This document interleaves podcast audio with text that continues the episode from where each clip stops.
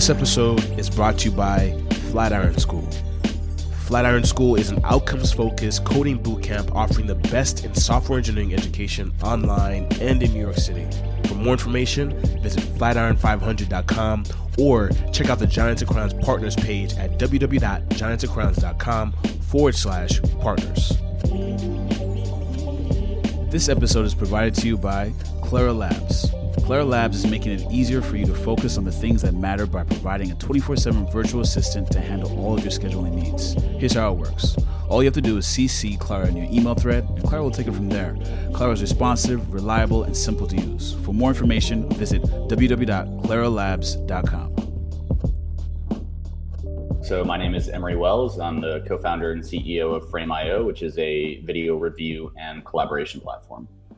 Awesome. Uh, how'd you how'd you come uh, about getting this started? How did it all happen? So I've been a filmmaker for most of my professional uh, life. I, I, moved to New York City to, to do that, to become a filmmaker, and I owned a. My last company was a digital agency that mm-hmm. made all kinds of television commercials. Uh, I used to uh, do the post production on all the Saturday Night Live digital shorts and commercial parodies. Did over a hundred of those. Um, we would do Super Bowl commercials, mostly you know short form advertising stuff, and we were having challenges collaborating on the videos that we were creating. Mm. So collaborating with clients and vendors and just each other, uh, and that was you know kind of the origin of of Frame.io. It started off as an internal tool, something that you know we wanted to build for ourselves to solve our own problem, and then you know we realized it was a much bigger opportunity and decided to branch it off as its own company and focus on it full time. Got it. So how does it uh, does it plug into existing uh, video editing solutions, or is it a standalone product? Uh, so it's both. Um, I think the best way to think of us is kind of like InVision for video. So okay. if you're that makes sense, with yeah. those guys, yeah. Um, people aren't doing the the uh, people don't use Frame.io to um, you know create video. They're still using the desktop creative tools, just mm-hmm. like designers still use Sketch or Photoshop or whatever. Mm-hmm. But Frame.io is the place where all that stuff you're working on, uh, you know, lives, and all the people that need to watch it have access to it, uh, comment, um, approve. You know, we manage versions, things like that. So, so that's what Frame.io is. But then we also do integrate with those, those desktop creative tools to make it a really seamless experience. So if you're editing in Adobe Premiere or you're doing motion graphics in After Effects or you're editing in Final Cut Pro, we have uh, either integrations or, or desktop companion apps that make it super um, simple to get content, you know, from those applications into Frame.io, and then also the you know the commenting and things like that that flow back into the host applications. So w- those those different elements you just spoke to around uh, around the pro- like commenting, for example. at what point like when when did these all start to get rolled out? Like what was the what was the, the very first version of this? And then what did what did it look like a year ago a year after and so on and so forth? Like what what features start to roll yeah. out? So we started with the with the web app. Um, the integrations are not something that you need to you know to really get value out of the product. I mean mm-hmm. just the web application on its own uh, is super valuable and the uh, those integrations just make it even better. So we launched with with just the web app, and we we launched with a pretty we launched with a pretty complete product. Um, you know, we it had a slow start, and it was it was an internal tool. So for a while, we didn't really have, you know, I think it was a very fortunate kind of situation for starting out because you know, we weren't like running out of money, right? Yeah. There wasn't like we're going to quit our jobs and we need to get this thing out and we need to we need to be MVP. Right. Uh, it was it was just being housed within a within an organization and it was requiring very little resources of that organization. So um, we spent about three years building it before we released it, and we released something that was that was you know I would say well beyond a MVP. Mm. And uh, it was just the web app. And then the first integration that we launched, I believe, was you know not too long after that. Really, it was uh, when we launched we launched uh, the the Final Cut Pro desktop companion app maybe five or six months after our initial launch, and then. Uh, the Adobe Premiere integration about a year afterwards, and then After Effects maybe another six months. Uh, so, yeah, the integrations have been have been coming. That's cool. So when at what point did you uh, I guess turn off the you was it a video agency? Um, yeah. What point did you turn that off and ramp up Frame.io? Yeah, that was a really tough decision. I mean, it, this was my baby. You know, yeah. I, I built this great lifestyle business for myself. It was a small, it was a small agency, but you know, how many people? Uh, we were, how many people was it? We we would, I think the most it was like five full time employees, but okay. then we would have you know freelancers in. So there's usually like ten, you know, ten people in the office or so. Right. And um, it was a small it was a small company but it was you know it was very successful i built this great lifestyle business for myself from nothing i mean started with like you know no dollars no you know i never had any outside in, investment right and really just built it you know from from the ground up and uh, did that for eight years so to go from nothing to you know having you know the opportunity to to do all the posts on saturday night saturday night live and and things like that um, it was really really tough to to transition and it happened slowly. I never had the heart to say like, I'm shutting this down, but it also never was built to live without me.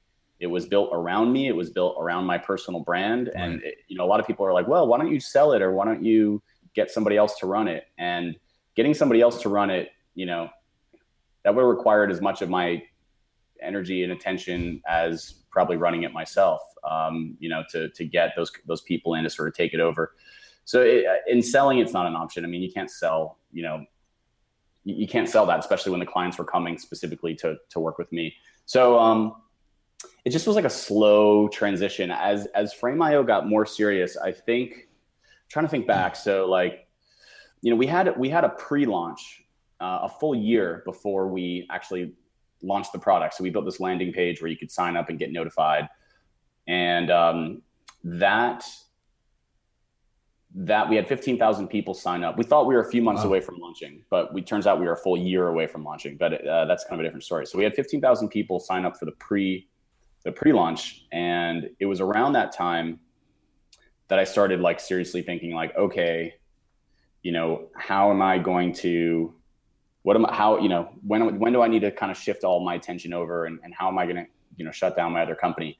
I I had we my co-founder and I we went and we met with um, uh, this this this other well-known entrepreneur who was potentially maybe even interested in, in investing and he asked he asked me you know like what my involvement was or when you know when I was going to shut down the other company you know or if I was still involved and I said well yeah you know when we get like when we get investment then maybe we'll then then I'll then I'll shut it down right and uh, he said to me in that meeting that that nobody will ever invest in you if you give them that answer. So don't ever say that again.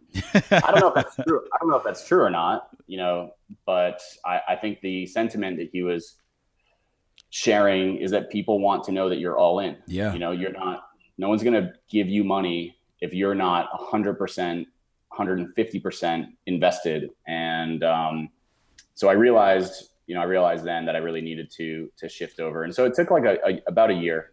That that from from that time to uh, actually launching, which was about a year, I, I just I just took less and less work, and eventually people stopped calling because I would say I was I was booked. Got and it. then I kind of just you know killed it slowly. Got it. So when you when you transitioned over, um, the the team that you started with mm-hmm. for the agency? You said it was about five people or so. Mm-hmm. When you transitioned that over, did they all come with you, or did you start to now recruit a new team, take on some financing? Like, what was the what was the beginning of Frame.io in that sense, the official launch? Yeah, yeah, we brought so only um, so my co-founder was an employee of mine from awesome. from that previous company. So obviously he he stuck around, but then it was only one other one other employee from that company that mm-hmm. transitioned over with us and um, then we just started recruiting a new team after after we raised our seed round. Oh, cool. So, uh, what is what does the team look like now, um, and what are like the core functions of the team? We're 24 people now. Congrats, and man. thank you. Uh, for core functions, we have uh, and so obviously have engineering. Uh, we have back end, front end, and integrations. Uh, the back end is slightly further split. We have a kind of video transcoding architecture and then just you know core backend like you know API things like that. Uh, so so so video core video engineering, backend engineering, front end engineering, and integrations, and then the the we have one product designer We have one product manager. The other parts of the organization really aren't so fleshed out. Uh, we have no we have no marketing, so I've right. kind of done that up until now, but we don't have any. Uh, we have no one officially on the marketing team. Mm-hmm. We have one salesperson, so we don't have much of a sales team. And you guys are selling straight to consumer, or is it primarily to B2B, or is it B2B and B2C? So we are in the category of, of enterprise, um, you know, enterprise SaaS, but our distribution model is, you know, a bottoms up distribution model that's accessible to individuals and small teams. Okay. So if you're an event videographer or, uh, you know, working on on smaller scale stuff, we have plans that are self serve and accessible accessible to to, to them. Mm-hmm. But then uh, you know we use we use those we use those people to kind of spread the word virally and organically. Right. And uh, you know even a lot of just like individuals or small teams within a larger organization sign up that way. And then, and then we kind of spread within an organization. Got it. So the the need to have a you know a more fleshed out sales team doesn't seem like it's really necessary, especially given that you're starting from the bottom. You landed and then expand within the organization. So we we do need a sales team, and we're okay. we're uh, currently you know trying to build out the sales and marketing side of the organ. I mean, we've done very well without yeah. having sales or marketing, but you know we're ready to we're ready to build the build that that stuff out. Got it. Got it. Got so, it, so the so the sales side is going to focus on and focus on you know more of the enterprise deals. So it, it's going to be still predominantly inbound, and people are going to sign up. Mm-hmm. And then you know the sales team is going to be you know farming those those customers and and doing larger deals larger deals within the organizations that have already signed up. Got it. So why would you? Um, mean, I'll ask it that way. What what what sort of led to the organization growing in the way that it ha- excuse me growing in the way that it has? Where it seems like there's a lot more. Uh, it's it's it's uh, built out on the on the building side, on the engineering mm-hmm. side, the front end yep. side, the core video pieces, and then yep. lighter on the sales side. Like, what is sort of what are the what are the catalysts that that type of growth and development of the work? So I think it's that one we've you know we've had a lot of we've had a lot of success without having sales and marketing. Right. Uh, we you know we had a product that we had product market fit right out of the gate, really strong traction right out of the gate. You know we were performing you know top of our game in terms of revenue for every stage that we've that we've been at. So uh, we had a product that was kind of selling itself, and we didn't need to to really invest in. Uh, I, I think that looking back, you know, I'm I'm now that we're building out the sales and marketing side, I, I feel a little bit behind. I wish we would have invested in doing this sooner. Yeah. Because even though the engine was kind of just doing it, you know, just doing it on its own. Yeah. You know, I think investing even sooner could have. We were we were ready earlier. We just we just didn't. And um, and I think it's predominantly just because we were we were growing without it. Right. Um, and then the the product is it's a it's a pretty complex product. I think that I don't know. I think you know. I think people might look at the product and think it looks relatively simple. You know, obviously, I have an inside perspective of the kind of challenges and complexity of it, but um, it's a it's a pretty complex product, and we're we're on five clients now, so we've shipped a lot. We have the web application. Mm-hmm. We have a, a, a, native iPhone app. Uh, we have a desktop companion app. We have uh, then we have two full-fledged clients that live inside other host applications, so Adobe Premiere and Adobe After Effects. Mm. So we have we have five clients that we that we've uh, launched and then have to continue to maintain. Our customers kind of expect a lot. They're in a lot of they're on a lot of platforms. They expect us to be on all those platforms. Right. So it's from a product side, it's it's a pretty challenging it's a pretty challenging uh, product, and, and we've needed we've needed to scale on the engineering side to I, mean, I think it's also uh, so. Me as a founder, I'm I, my skill set, my my primary skill set as a founder is on the product side, mm. and we're a product first, product focused company. Um, my you know my uh, the way I, the way I think. I mean, I only know how to build a business one way, which is by building the best product in the world. I think hmm. that everything w- works itself out downstream. You can build a phenomenal business by having awesome sales and marketing and a shitty product. It's just not the company I want to build. I'm never going to be part of that company and I want to I want to I want to have success by building the best product in the world with no compromises. And I mean, that's kind of we've we've sort of focused on building the organization that way. That's good. So in the the in the spirit of the, the complexity of the product, mm-hmm. how do you get the, the teams uh, all aligned? Because you have these different environments you're building this product around, mm-hmm. and I'm sure there's there are, each of those environments have their own set of constraints Um, so what does that look like amongst the teams? How do you how do you guys all get stay in sync? So the uh, the the integrations and mobile team are separate teams, and then the uh, you know the, the, core web team really just manages the the web client. So um, you know they're all consuming the same they're all consuming the same API, and um, they're all we're, we're, we're really trying to be we want every client to have you know, feature parity with every other. So like a lot of people, you know, they ask. They, I often get asked like, "What's the iPhone app for?" Like, who, mm. who's the iPhone app for? I'm like, "What do you mean? It's for people that use Frame.io." Like, yeah, but what part of it? I'm like, like, like who the hell is what's what's the Facebook app for? It's for people that use Facebook. Like, I, I, it's such a it's such an odd it's such an odd question to me. I'm like, it does everything that the web app does. It's the way that every other mobile app on your phone works. So um, we try to reach feature parity with uh, with all the clients, and so everyone's aligned on you know building the same features. They're just they're just you know kind of re- presented differently in different clients, and then obviously each client has its own sort of unique parts of it. But right, but there there are core teams that are specific to each client. Yeah. Okay. Yeah. Because it, it is a different set of skills to develop on iOS than it is to develop on yeah, uh, totally. So we, we have a, a, a weird situation with uh, the integrations. So the integrations, in terms of like the tech stack and the skills, are, you know, it's it's it's pretty broad. So for example, like Adobe Premiere and Adobe After Effects, Adobe's Creative Cloud apps, they have an ex, uh, an extension model for third party developers, okay. and their their extension model is an embedded Chromium browser inside of their host applications. And so a lot of the work is basically what like a front end web team would do, but there's a lot of kind of expertise you need around the host application and things like that. So like integration specifically is a is a tricky one. That's like, well, are they just part of the web team or are they like the separate integrations team? Um, I mean, so far it's been a pretty a pretty distinct um, you know integrations team, but we're still figuring it out. We're yeah. still figuring it out how how they're gonna you know how we're gonna continue to scale. And I imagine that. I mean, the the whole challenge of scaling is it's an ongoing thing. It's one of those things where, especially because it's unique to your business and the environment that your business is operating in. Um, yeah. You know, when if uh, if uh, was it Google Google Pixel when that if and when that becomes another really big platform, I imagine you'll have to adjust as well to to start to develop on that platform as well.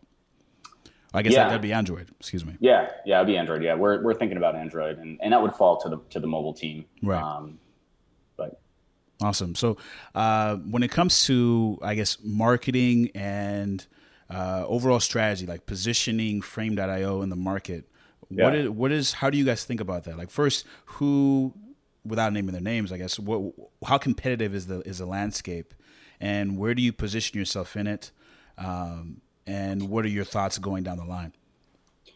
Yeah, so it's it's a fairly competitive landscape. I, I would say that for the most part, we are, you know, we we didn't really have we, we, there was no there were no big um, competitors. You know, we weren't entering a market that had a big defined market that some other you know company was already doing. So right. there was a lot of small competitors and companies that have been around for several years. And and actually, and I, I knew of them, and that's why we started building Frame.io because we thought they were all pretty terrible. Um, but I'd say, you know, I, I'm obviously biased in my perspective, but it just seems it seems like our space has significantly you know heated up since we launched, and I think we brought a lot of visibility to the to the you know the need for the solution, and we now have we have a we have a handful of competitors that we you know that we watch closely. Two of our big competitors recently merged, and from an outsider's perspective, it, it, it kind of seems like that was a uh, something they had to do to compete. I mean, I don't know. I don't. I don't. It, it's sort of flattering in a way. It's like, did these two big competitors that were competing with themselves merge to to take us on? And yeah, kind of kind of seems that way. I I don't know. They might have had other other motivations for doing so. Hmm. And uh, we have so we, we have we basically have like three companies that you know we compete with. And I'd say that we're the new, so we're the, definitely the newest by far. We're the we're the newest in the space, and then we have the largest user base and the and the fastest momentum. So a lot of these competitors have been around for seven or ten or more years, and you know our user base is like you know 20x or something what their what their user base is. But they've also focused on you know different segments of the market. Different segments of the market. What are the segments of the market? Um, we we identify uh, a couple core segments. So we have our our individuals and small teams. They're like teams less than five. Right. These are your you know um, your one man bands, your event videographers, you know people that are doing you know web content, and you know we estimate there are 20 to 25 million people in that bucket. And then we have what we call kind of our, our at work creatives or our mid market. You can kind of think of those those those individuals. That's kind of like a the consumer market. They're not actually consumers because they're creating video for some kind of professional means, but okay. the the go to market strategy is more it's, it's more like a consumer go to market than an it's not an enterprise go to market. Um, then we have our at work creatives, which is like our mid market, and they are people that are creating video in some kind of professional environment. So these are like small agencies, post production companies, um, you know, uh, any any company that's that's really creating video in a real business environment. And then we have education. So education is a pretty big space for us. Uh, and then uh, and then kind of the at the top end of the pyramid, we have our our you know enterprise customers, which includes like large broadcasters and people that are doing, you know, building substantial, huge businesses centered around video. Hmm. So the the uh, I'm getting some some uh, some what is it? What's what is it called? Reverb or yeah? Oh, really? Hmm. I have my headphones on. I, I wasn't getting it before. I don't know. Maybe it's just maybe it's not. It's not happening now. That's cool. Okay. Um, what was my question? Uh, so the you were describing bringing on or looking to expand the sales and marketing team uh, specifically yeah. to go after, I guess, more enterprise clients. Yeah. Um, so in that's in that in that vein, you are now going against some more competitors. It's, a more competitive landscape on that side. Yes. Yeah. Got it. And so is the thought that the momentum you've already created as a brand, um, better product, like these are the things that will wedge you against these other organizations? I think so. Yeah. I mean, I think it's really focusing on just building a superior product. We've we've already uh, you know won a number of deals where we were against these these competitors, and that's actually we've we've won a lot of deals in in spite of not having a lot of the kind of typical enterprise features. So you know, there's a there's a very every enterprise company needs like security permissioning, identity access management. There's a layer of features that you know you need to support enterprise customers, and we were winning those deals even before having any of that stuff.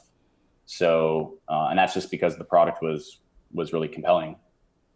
Got it. Got it. Got it. Got it. Okay, so now that uh, now that you guys are where you are, what is uh, what does a day to day set of operations look like at Frame.io? Like uh, for me or for the company or for you, and then also for the company.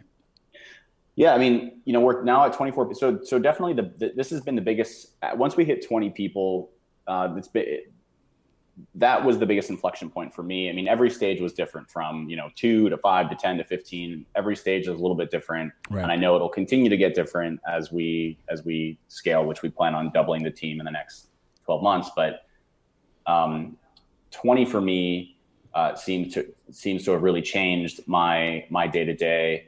You know, I spend, spend a lot of times just meeting with everyone, whereas I, I felt like I was contributing more directly up until recently.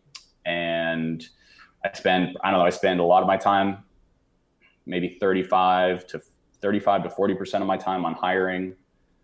And, and then the rest, it's just, you know, meeting with my, meeting with my team leads uh, on, uh, on what they're up to. Got it. And now the, the organization, what is the, I guess, what's the overall hum? What's the, what does the day look like? What does the week look like? From like a schedule perspective or? Sure. Like what what are the like for example um, there's another another individual we were speaking to. They have these daily daily stand-ups. Yeah. and mm-hmm. daily stand-ups amongst the the heads of every single group of the every single major team. Yep. um, and then they have these weekly meetings as well where mm-hmm. pretty much everyone who's in the organization is getting together. Yeah. Um, and then there's that, so what, is, what does that look like for you guys? What's your guys' uh, operational cadence look like so we we try to stay pretty light on on meetings, and I certainly have noticed an increase of of meetings uh, as as we've scaled. But we have an all hands on Monday morning, yeah. and that's when you know me and the other team leads kind of talk about all the all of everything that's going on and key objectives and um, and things like that. And then we have uh, stand, the engineering team does stand ups every day. One of the challenges we've had is just, you know, it seems like we're too small for this, but people are already starting to not know what other people do. And yeah. we're like, guys, we're 20, we're in a small office for 24 people. Like that's not okay. So we're working on, working on ways to, to, uh, you know, allow other teams to know what, what everyone is doing, but I don't think we have a great solution for that. We, we start, we use a Slack bot, which is like a, um, it's a chatbot in Slack for stand-ups. Yeah. And we started adding other, not just the engineering team, but other other parts of the team to that. So it's, it's I don't know if you're familiar with with. Uh, I'm sorry, it's called Geekbot. Yeah, It's I a figured that's what you meant. Yeah, it's a chatbot in Slack. So Right. it just every day it just sends you a message that hey, what did you complete yesterday? What are you working on today? Is there anything blocking you? And then it publishes the results into a stand-up channel. So I think that's going to be good for giving you know everyone in the company visibility to what other other people that might not be on their team are doing. But that's I mean, for in terms of like the set meetings, the engineering teams have, you know, they do some some other sub meetings. We have an engineering lead meeting every Friday, and um, you know we're starting to bring a lot more. We're on the engineering side. We're starting to bring more kind of process and get into into better sprint cadence and things like that.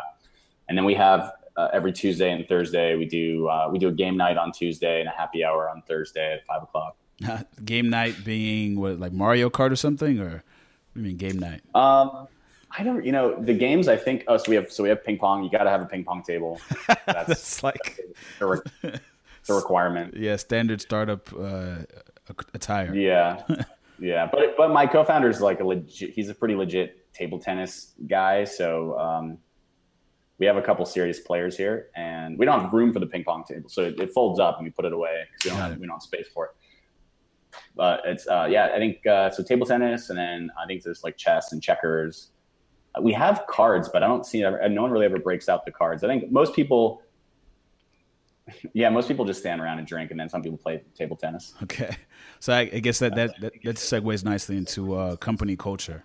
So, uh, what? How would you describe the culture you've been creating? Um, how much of it has been grandfathered in from uh, your previous agency, which was Yeah. called what was it called? Cata Katabatic. Katabatic. Katabatic. Yeah. Um, so I what? always, I always hated that name. Oh, really? You had it for like seven, eight years. Yeah, long time, yeah. oh, why?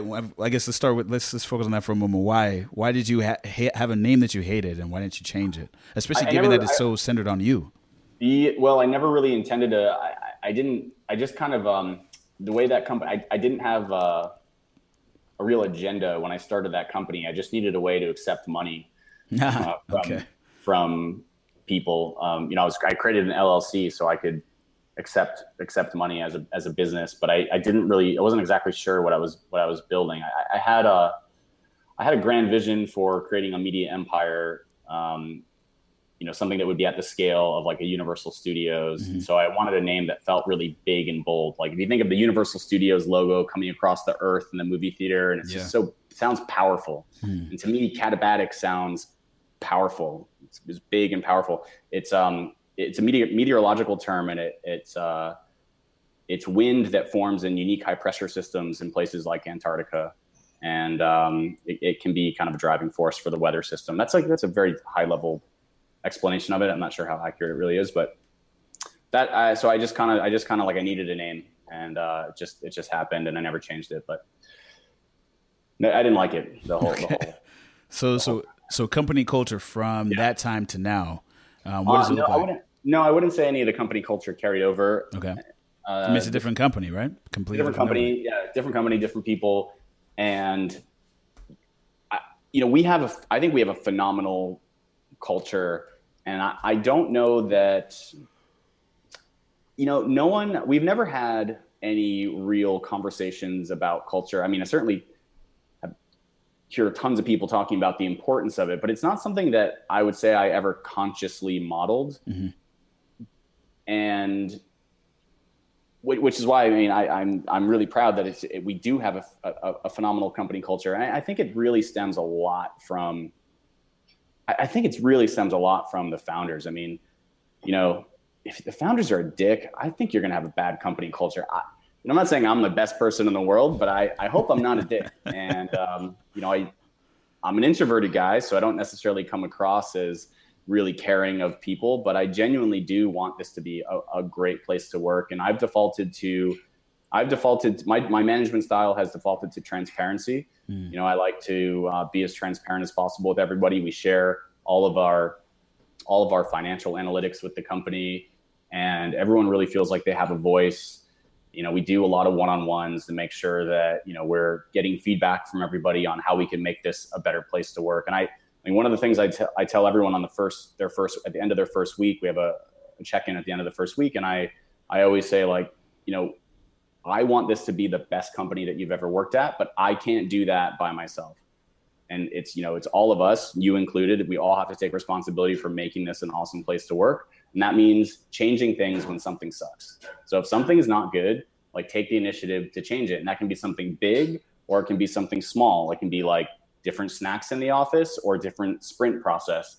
But we all have to be responsible for making this an awesome place to work. And you know, I I hope that that seems to have resonated with people. And um, the biggest thing that we've done that really changed the company culture.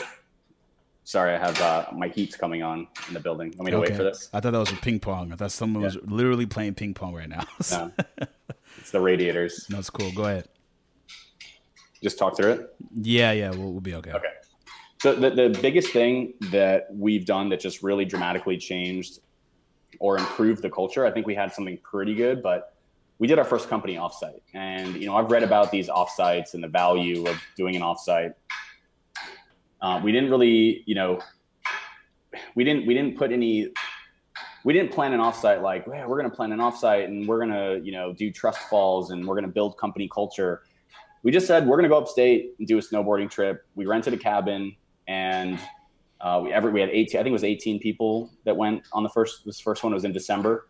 Um, we had this big cabin upstate that fit that slept everybody in the same house, and there was like a small staff that was making breakfast and dinner, and it was, I mean, like everyone just had such a good time, and we didn't force we didn't force anything we didn't have any we didn't have any company agenda. We're like, hey, we're gonna just hang out as a team and go snowboarding.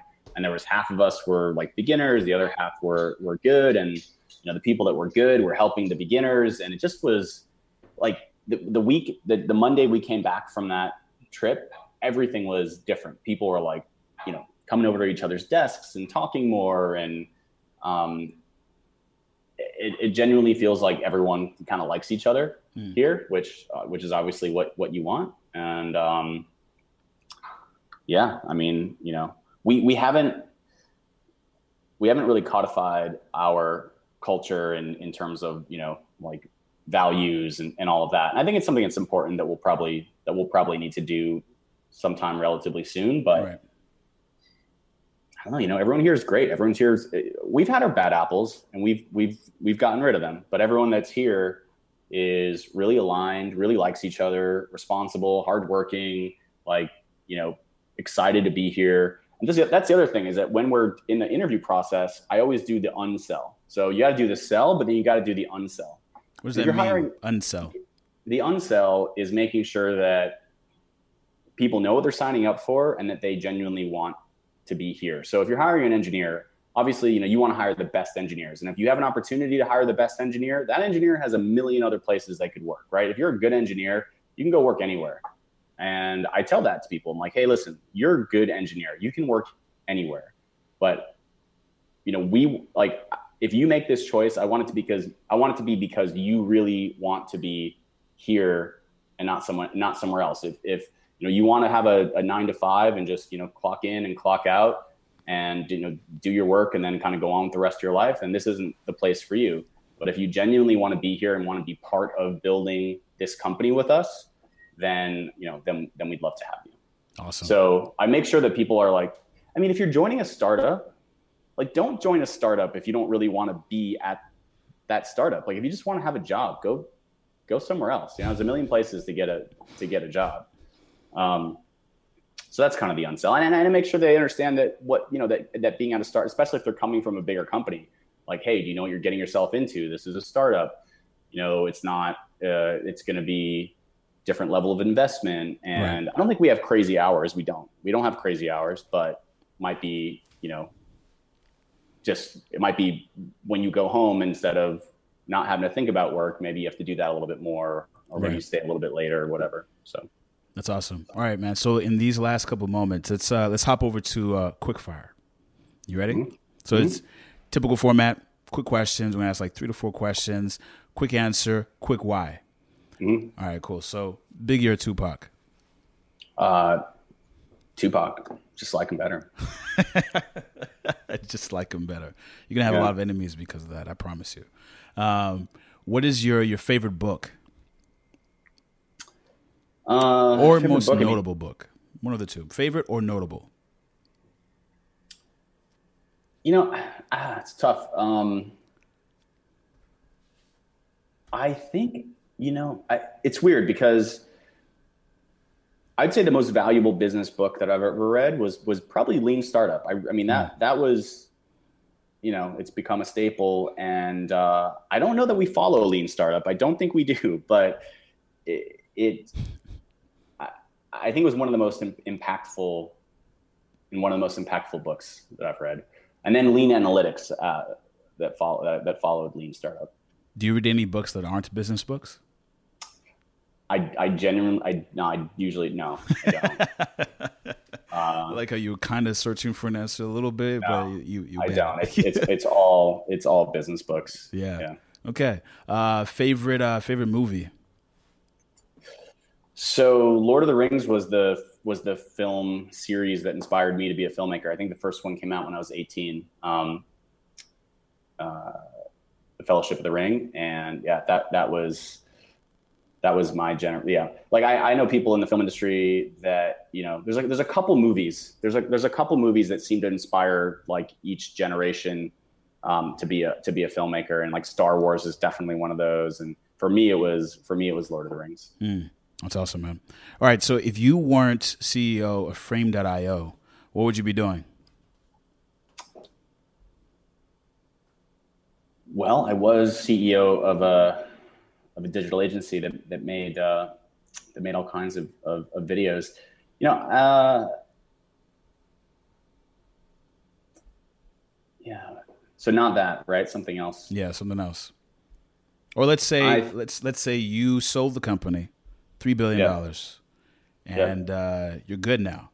Like maybe yeah. you're good, but I mean now you're really good. yeah.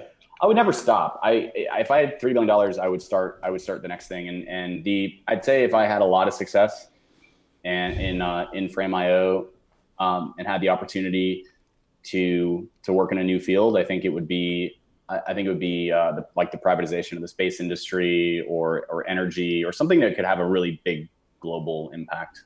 Got it. Got it. That's awesome. All right, man. So any any final words before we sign off?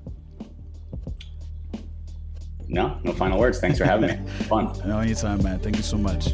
Thanks.